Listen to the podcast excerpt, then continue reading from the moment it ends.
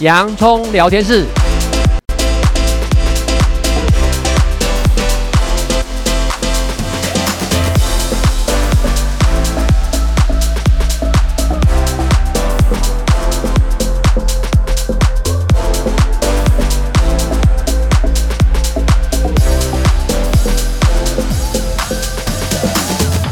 这里是洋葱聊天室，人生如洋葱，要勇敢小心的剥，不怕掉眼泪，从挑战中让生命更璀璨，陪你度过生命大小事。我是洋葱茶医师，我是魏兆文老师。呃，一直收听生活练习题的听众朋友一定都很清楚啊。杨医师每一个月呢，然后每一个单元都会带来跟我们身心健康有关的一些呢，呃，要注意的事情，或者一些新的一些科技产品。那我们都清楚，我们现在已经进入了所谓的元宇宙时代。嗯、所以呢，元宇宙时代好像呢，大家都是在科技产业。事实上呢，还有一个更新的产业，就是将这样子的科技。结合到我们的身心健康，其实呢，所有的医疗人员啊，不论呢是基层的，或者是在医学中心的医疗人员，最希望民众呢都能够呢有所谓的。早期发现，早期治疗，但在这更早之前，我们有所谓的健康亚健康，最后才真的有产生所谓的症状，走到临床这样子。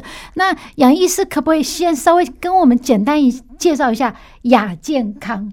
呃，我们举个例子来讲好了，血压来讲了哦，比如说我们常现在人来讲，平常测量呢，我们可能很严格的定义哈。照传统，我们是一百四到九十以上就是高血压了嘛，吼。那现在为了预防，比如说高血压的病变啊，甚至性的三高，那我们一般建议呢，可能一般最好的，比如说一百二到八十是一个正常的，对不对？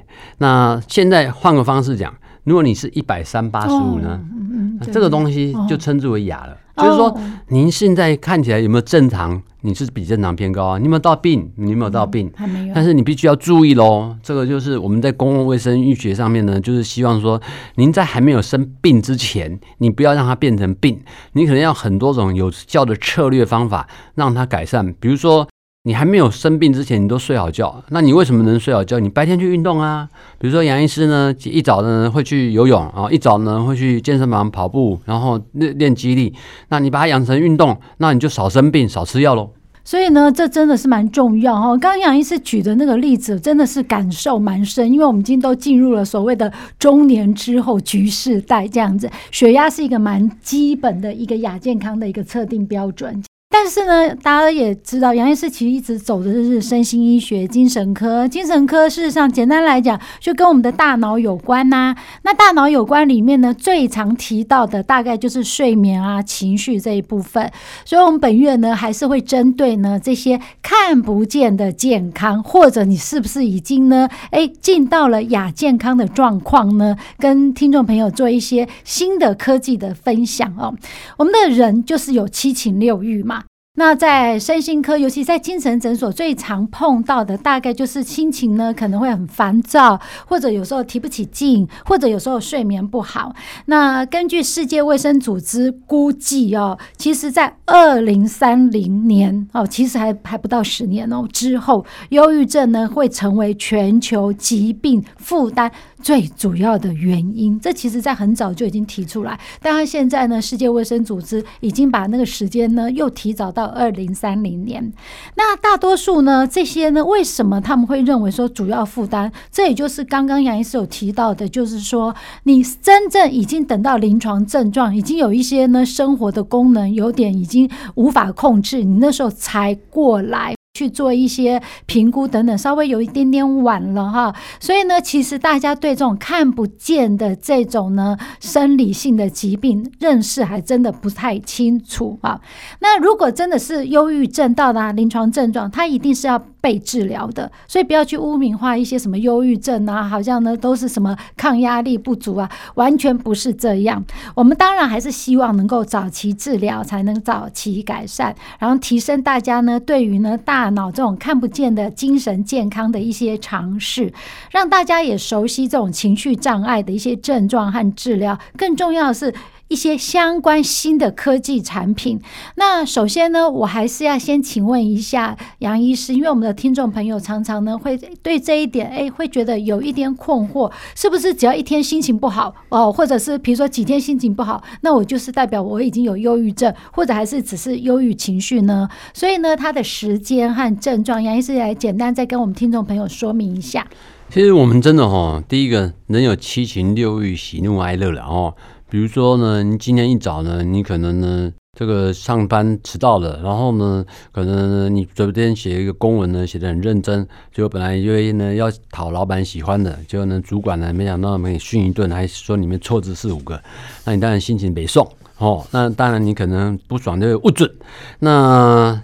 其实这个是正常的哈，那但是呢，魏老师呢要我跟大家分享，就是说我们要知道，我们比如说我们的七情六欲、喜怒哀乐，在想事情、在睡觉啊，甚至性爱啊、食欲啊等等，你身体里面有很多的。特别是脑部的叫神经传导物质，俗称的内分泌在运作了哦。那所谓的忧郁症，其实到目前证实，它就是脑的神经传导物质产生了失调。那真的要做到去治疗，应该要就诊的这种忧郁症呢，我们常会提到，你可以去谷歌一下哦，它有九大症状。那九大症状呢，它有分四个方面的症状。首先，第一个叫核心症状。第一个核心症状的，第一项呢，就是做事情呢，你觉得你心情感觉很低落、沮丧或者是失望。打一个用不准啊，哈，郁卒，哦。那第二个呢，核心症状就是对日常的活动失去兴趣或乐趣。比如说，你之前你喜欢去逛街的，你喜欢跟人家聊天的，你喜欢打球，你喜欢听音乐的，你喜欢去图书馆的，这时候你都没兴趣了。那这是核心症状。再呢，所谓的生理症状，生理症状我们常常说能睡、能吃、能动、能笑很重要。这时候第一麻烦就是睡觉。那忧郁症的个案呢，它容易干扰睡眠。他的睡眠呢，可能常见的形态呢，第一个是入睡困难啊，躺在床上呢想睡睡不着，三十分钟内不止睡着，有的人躺了大半夜呢，一整夜到凌晨呢，鸡叫的都还睡不着。第二个呢，呃，睡得容易醒啊，比如说呢，十一点上床，可是呢一点就醒来，再睡睡不着。第三个呢，你有没有睡？有睡，但是你会觉得你整晚都一直在做梦，然后呢，睡眠品质很糟糕，起来以后呢，比没睡还累。那这些呢，如果连续一周，你就知道很辛苦了哦。再来呢，就是体重。食欲下降，体重减轻。我们曾经就遇过重郁症的个案呢，一个礼拜呢就可以掉十公斤的哈。你不晓得的，你还是要小心他是不是得癌症。那实际上呢，你要知道，忧郁症那种浪潮冲过来的时候，其实让你整个食欲下降，你会狂瘦的。那再来呢，这是第三大症状呢，是属于精神的症状。精神的症状呢，比如说一般的忧郁症会呆滞不想动，当然有的人，少数的人可能相对的会很急躁。再来呢，会常跟你抱怨啊，我活这了无生气，很疲劳，缺乏我活力哈。那再来呢，就是精神无法集中，注意力减退，俗称好像脑力呢退了啊。现在人最喜欢用的名词叫做脑雾脑雾的吼，其实呢，这是跟忧郁症有相关的症状。第四大症状跟思考有关的，思考有关的又分两方面的症状。第一个呢，活得很没有价值感，或是觉得很强烈的罪恶感。啊，活得很没价值，然后呢，觉得哎呀，因为我呢，所以耽误了班上同学的课程啊，因为我呢，耽误了这个工作小组的绩效啊，哦，再来，这最辛苦就跟自杀防治有关了。这时候有这种不想活的念头，甚至产生不想活的企图。所以这四大方面的症状，总共九项症状啊。如果你有核心症状至少一项，加一加其他四项，也就是五项症状，那连续两周都有持续这样症状的话。我们临床上面称之为重郁症的可能性很高，那这时候务必要找精神医疗团队来处理。那这时候要有精神科的专科医师、临床护理师、临床心理师、社工师、职能治疗师，甚至呢我们的那种各位工作人员来介入协助，让你从生理、心理环境整体的改善。嗯。在上一段呢，我们呢，呃，是从大脑的亚健康啊、呃，跟听众朋友呢再次提醒，看不见的一些呢情绪障碍，可能呢你大脑就会开始要跟你这身体的主人要发出警报嘛？那杨医师在上一段呢有提到有一些情绪性的思考性行为啊、生理等等。那最重要的就是这些症状是持续呢两周哦。如果常常会困扰你，你就要注意了。那其实我们会看到现在呢蛮新的一些一个现象哦，就是越来越多的青少年或者一些呢青壮年、中年人等等，他们很愿意走到呢。身心科、精神科、哈基层诊所这地方来，那针对自己所面临的问题呢，跟专科医师呢去做一些询问，我觉得这真的是一个社会国家进步的一个象征。其实我在给学生上课的时候，像我现在在世新大学给上社会心理学系，我们在秀一个很有趣的数字哈，就是说按照呢精神疾病诊断手册呢，我们看全世界各地啊，你的精神疾病的一个状态，就你会发现到说，哎。像美国呢，竟然呢，每个四个人就有一个就有精神疾病，哇！你会觉得说，哎呦，美国怎么这么惨哦？就我就问同学意见，哎，同学很有概念哎，不是哦，因为美国人他很重视，知道。身体会疾病，脑也会疾病，脑疾病呢就会产生精神状况障碍。这样这样真是好现象哈，因为这些年轻人他们就会去用他们的一些想法去改变一些周围的人，这样子。那愿意就医这很重要哈，我们要相信我们台湾呢，至少从九二一之后有稍微比较改善一点。大家知道哦，有创伤后压力症候群，然后地震之后呢，天灾人祸之后加急性压力障碍，但是我们还是不会有我们这个所谓的忧郁症的就医率还是。低于四十 percent 哈，表示我们很多在潜在社区中有这种忧郁症、情绪障碍的个案，他们应该要接受正确的观念，早期发现、早期治疗，不然后来变成恶性循环，得失智症的比例是一般人的六倍以上哦。对啊，其实杨医师，你常在临床上会跟那些个案讲说，你想不想得失智症？人家会觉得说我跟失智症有什么关系？所以呢，睡不好和这种情绪障碍真的跟失智症有关系吗？有。因为是这样子哈，因为呢，当我们一个人，比如说处于在我们上一节提到忧郁症的时候，虽然它基本上面第一个呢是提到脑里面的像一些血清素啦。多巴胺呐、新肾上腺素的这些神经传导物质，俗称内分泌的失调，但是它同时会创造另外一个很困扰的东西，叫做可体松哈。可体松呢，又叫做破坏性的压力荷尔蒙。可体松这个东西呢，我们人每个人身上都会分泌。它有俗称一句话叫做“一鼓作气，再而衰，三而竭”。就是你刚开始呢，你碰到应急的压力的时候，你眼前有一个挑战的时候，你可体松可以分泌一下，赶快应急。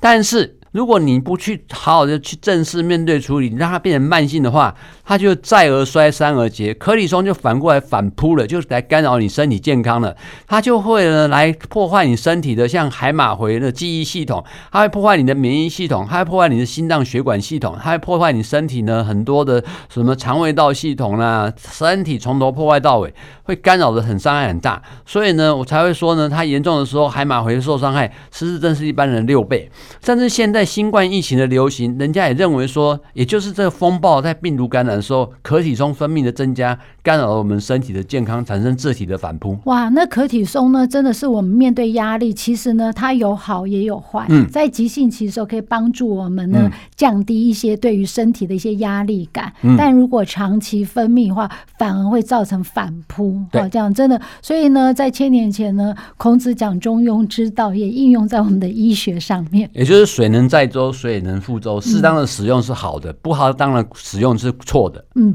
所以呢，其实呢，杨医师在这地方呢特别提醒哦，我在这地方也要跟听众朋友再一次分享。其实，当我们有情绪障碍的时候，哦，我记得在呃一差不多几百年前，达尔文呢就曾经在写过一本书嘛，他在讲到物种的起源论里面，他发现哦，我们人的。有一句话叫“人生不如意十之八九”，所以呢，代表我们人的六种基本情绪呢，几乎都是负面的情绪。哪六种呢？那这地方跟听众朋友分享一下哈。其实有时候你常常会有这样子，不是它不好，那是我们呢人的祖先演化下来的。其中呢，有愤怒，有生气，有悲伤，有惊讶。厌恶，唯一的一个好的情绪是快乐哈，这样。所以尤其在呢，我们现在台湾整个社会里面呢，在充斥着一种呢，好像一种比较不稳定的一种状态。那身心科基层诊所里面呢，碰到的个案也其实也真的是越来越多。尤其再加上新冠疫情之后，大家对于刚刚杨医师提到的这种脑雾的这种特征呢，其实呢，他自己会警觉意识到。杨、嗯、医师在新冠疫情之后，是不是针对这一部分就诊率有比较高？真的是很多哈，新冠疫情到现在几年下来了哈，我们碰到很有趣的几个现象，也很吊诡的几个现象。第一个呢是确诊的哦，确诊的个案呢，我们呢碰到有些人呢，就是说因为确诊之后呢，整个人产生就是长新冠的状况，长新冠。那跟我们这一科有关呢，它最主诉的常常就是脑雾，所以脑雾呢就是脑袋不清爽。注意力、记忆力呢，像蓬蒙了一层纱一样。然后呢，觉得上班啊、上课没办法专心，记忆力减退。那这种东西就影响他的效能，效率一不好呢，就会产生呢挫折感。那这个东西严重的时候就会失能，失能就是刚刚魏老师在上一节提到，二零三零年说全球负担主要原因就是失能嘛。你好卡好气尾，好手好脚的，但是你呢却没办法好好做事，你们却没办法好好念书。那另外呢，可能有的人呢就变成恶性循环，就会变成呢一些压力啦，然后呢愤怒啦，然后焦虑啦，然后睡不好觉，甚至麻烦的就是自律神经失调。至于神经失调，又大家都常知道，他就是身体不舒服，找不到病因，那变成这种个案非常多。再来另外一个呢，是打疫苗的，我最常见呢，现在呢，很多不少人呐、啊。都说啊，哎呀，没打那疫苗没事，打那疫苗以后呢，惨兮兮哦。然后呢，惨兮兮怎么惨呢？就是说整个人呢，中就中弹了哦。有分这种短期的跟长期的。短期呢，就是说整个打的时候呢，发烧啦，全身不舒服啦，瘫了好几天，快一个礼拜。但是呢，长期以后就觉得说打那针就不对了，全身就不对头了，从从从头到脚就不对头了。然后呢，身体就不顺了。那问我们怎么办？那我很务实的讲了哈，我觉得这个疫苗还有这个病毒没那么毒诶。我比较见到是因为这两三年的疫情，上帝创造了这个病毒，让我们自己脑袋产生了压力。产生了压力以后，你会觉得很不清爽，因为你不晓得这病毒什么时候会改善，然后呢，你不晓得什么时候会解禁。哇，你两三年来呢被关在家里面，你不能去外出，不能去出国，关都快关疯了吼。然后呢，通货又膨胀，然后恶性循环，又有战争吼，又有天灾人祸，所以你无形中在堆叠压力。你这些这些压力其实造成你身心上面的状况，这个才是主因吧？对，嗯，所以呢，其实呢，在这新冠疫情以来到现在已经差不多两三年，因为我们的压力感，刚在这一段呢，我特别在提醒听众朋友哦，杨医师刚刚提到，我们有压力的时候，可体松这个压力激素就会开始出来主导，它呢可以应急，但长时间呢就会造成大脑的发炎。我们先不呃讨论其他器官，就就我们身心科来讲，会造成大脑发炎，长期发炎你就知道你的注意力、记忆力、思考、判断、逻辑分析的能力就降。低可能脑雾就形成了哈，所以呢，我们这一周呢是特别提醒哦，其实我们的健康，呃，除了真正健康之外，我们不希望真正生病，要特别注意亚健康。那亚健康这地方呢，到底我们可以用什么科技产品呢？再跟呃去做一些评估判断呢？那后续呢，我们再会跟大家听众朋友分享喽。谢谢大家今天的收听，这里是洋葱聊天室。欢迎下一次继续收听，我是杨忠才医师，我是魏兆文老师，拜拜。拜拜。